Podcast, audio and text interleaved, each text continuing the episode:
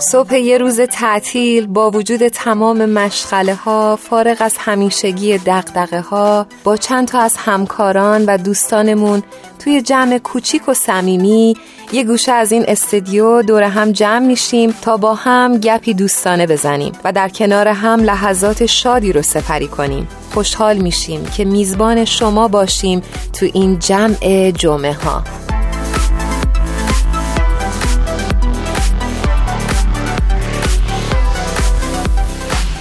دوستای خوبم، ممنونم که تا این لحظه از برنامه همچنان با ما همراه موندید.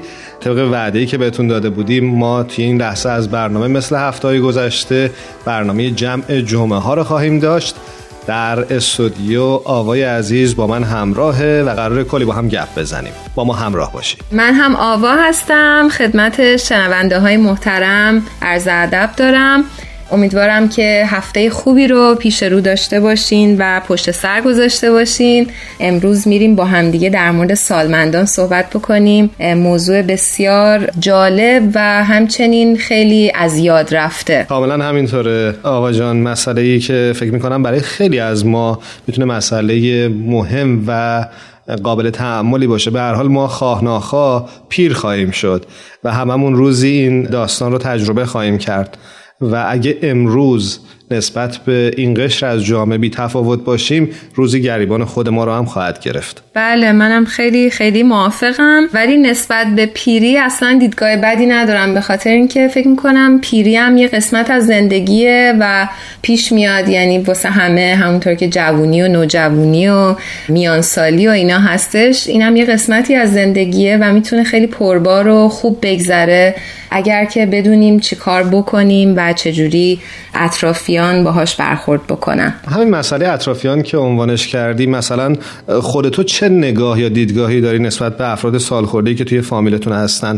آیا با دیده ترحم بهشون نگاه میکنی یا نه واقعا سعی میکنی که درکشون بکنی و اون نیازی که دارن رو به انسانی ترین شکلش برآورده بکنی؟ کلا من سالمندا رو دوست دارم، یعنی یه قسمتی از زندگی مثلا دوست دارم که با سالمندا کار بکنم، باهاشون باشم، یه تایمی رو من باشون داشته باشم، به خاطر اینکه البته خودت هم یه جورای سالمندی دیگه. دستت درد نکنه، مرسی. سالمندی حالا میرسی، صبر کن. ما فقط اسمشو شنیدیم، تجربه نکرد. باشه ولی در کل آره، من پدر بزرگ مادر بزرگم رو خیلی دوست دارم و خیلی تایم زیادی رو ازشون نگهداری میکردم، یعنی الان روحشون شاد رفتن، ولی خیلی خیلی آره سعی میکردم بهشون خیلی خوش بگذره، خوراکیایی که دوست دارن و براشون بگیرم، سعی کنم که خاطراتشون رو گوش بکنم، به خاطر اینکه اونا مثل ماها خیلی دوران زندگی پرباری رو داشتن و الان همه فکر میکنن که همین این آدمیه که نشسته روی مبل و هیچ صدایی ازش نمیاد و همینجوری بود از اول زندگیشون.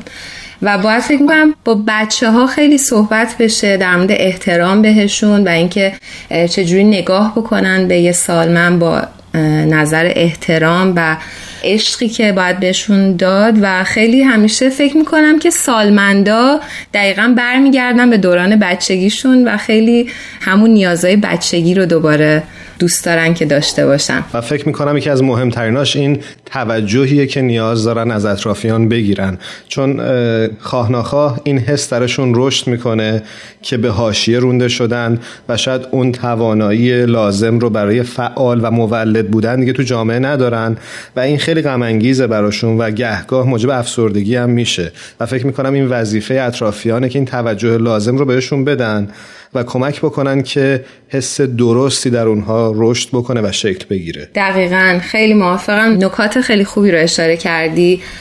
آره دقیقاً، دوست دارن که از کار افتاده نشن و همچنان بدونن که میتونن تو جامعه و توی خونه یه کاری بکنن و خیلی خوبه که ازشون استفاده بشه، حتی کارهای کوچیک، و بدونن که اونا هم عضوی مفید هستن توی خانواده. دقیقاً.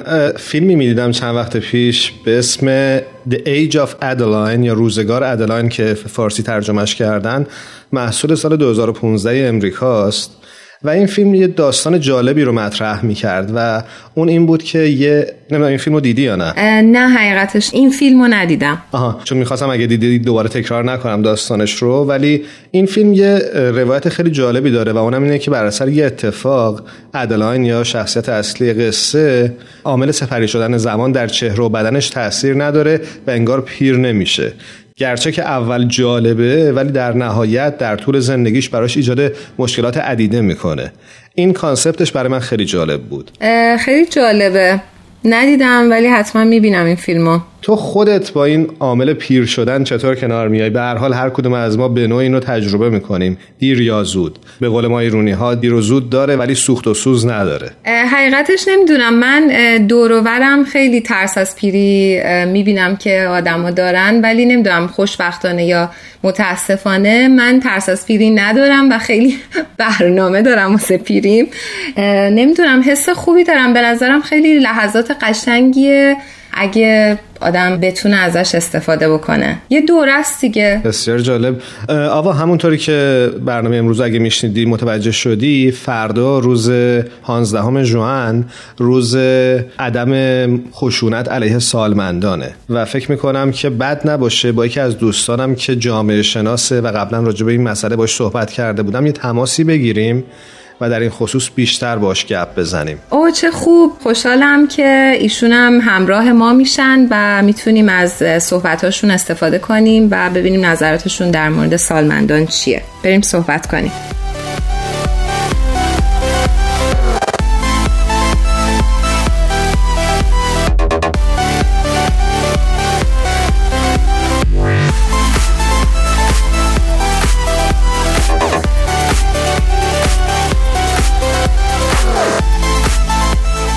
آوا، فکر میکنم که تماسمون روی خط تلفن با آقای امین قضایی در هلند برقرار شده. امین جان، به درود میفرستم و مرسی که دعوت ما رو قبول کردی. نمیدونم ساعتت چنده، احتمالاً ساعت مناسبی شاید نباشه، اما ممنونم که بازم با تمام این مشکلات دعوت ما رو قبول کردی و با ما همراه شدی. مرسی، سلام میکنم به شما و شنوندگان عزیز. آقای قضایی، من هم خدمتتون درود میفرستم. خیلی خیلی خوش اومدیم به برنامه‌تون. امیدوارم که بهره کافی رو ببریم از صحبت‌های شما. من در خدمت هستم.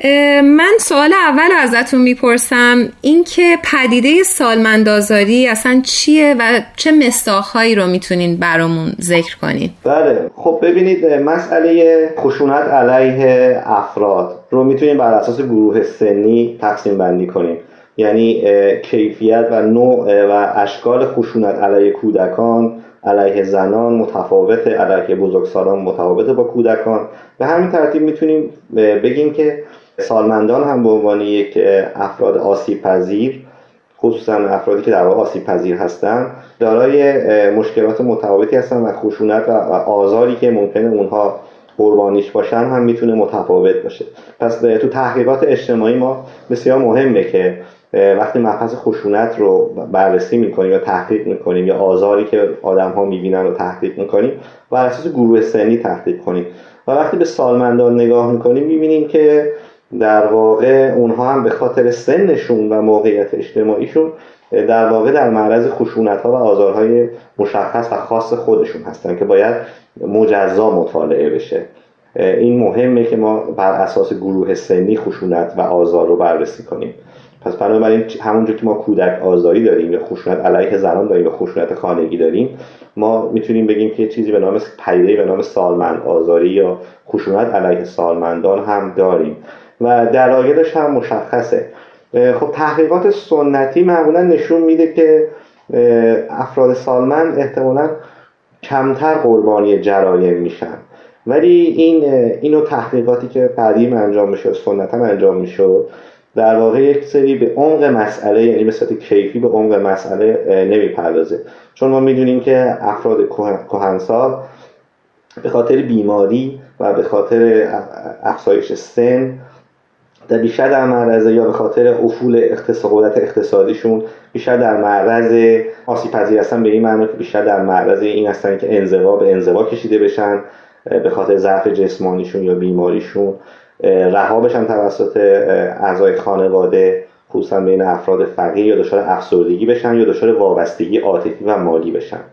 و این باعث میشه که ما لازم باشه که یک خشونت و آزار علیه سالمندان رو به عنوان یک پدیده مجزا مطالعه کنیم. ممنونم ازت امین. اما این ناهنجاری هایی که ازش اسپوردی چه عواقبی میتونه داشته باشه؟ خب ببینید، مشکل اصلی اینه که در واقع خشونت علیه سالمندان که اتفاق میفته در واقع بسیار شایع است، یک پدیده‌ای که خیلی جدیداً تشخیص داده شده، چون در اکثر جوامع و فرهنگ‌ها احترام بزرگسالان یک ارزش اجتماعی محسوب میشه و ما فکر میکنیم به خاطر این ارزش اجتماعی پس اصولا سالمندان کمتر در معرض آسیب‌ها و خشونت‌ها هستند، ولی خب واقعیت اینه که تحقیقات نشون میده که چنین نیست.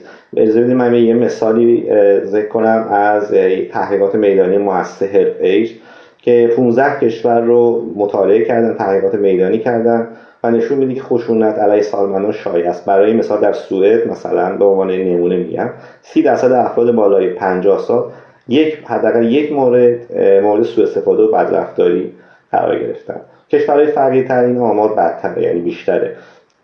مثلا در هند 60% این عدد و در پرو 80% کشورهای دیگه هم هست و مشخصا اگه به ایران هم نگاه کنیم میبینیم که در ایران هم این مسئله وجود داره، هرگرچه آمار خیلی زیادی نمیشه از ایران داشت، ولی این واضحه که به خاطر مهاجرت از روستا به شهرها، مهاجرت نسل جوان، بسیار از افراد مسن بدون مراقبت هستن یا در انزوا موندن، دچار افسردگی هستن. حالا این هم میدونیم که در اثر به خاطر فقدان حمایت دولت و خدمات اجتماعی و افزایش فشار زندگی، این در واقع کهنسالان در ایران هم هرچی بیشتر آسیب پذیر میشن.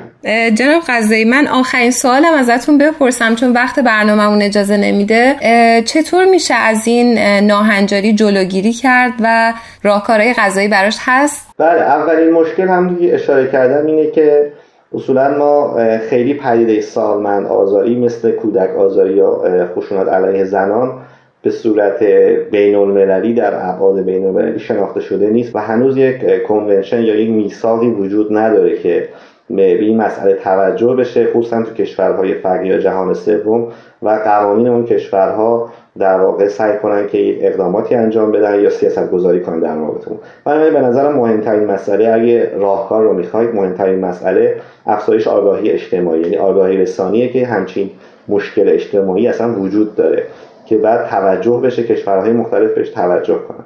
به خاطر همین الان تلاش‌هایی در حال انجامه که میثاقی تهیه بشه، به امضای کشورها برسه، درست مثل بحث کودک آزاری، خشونت علیه کودکان، که امضا برسه و تا یه حدی کشورهای مختلف متعهد بشن به این قضیه، متعهد بشن به تصویب قوانین یا مقررات یا خدماتی که بتونه این مسئله رو تحت پوشش قرار بده. سپاسگزارم ازت امین جان. امیدوارم که بتونیم در آینده هم دوباره باهات صحبت بکنیم، اما الان بایستی ازت خداحافظی بکنم. مرسی از وقت شما. مرسی جناب قضایی، خیلی عالی بود. من کلی استفاده کردم، لذت بردم.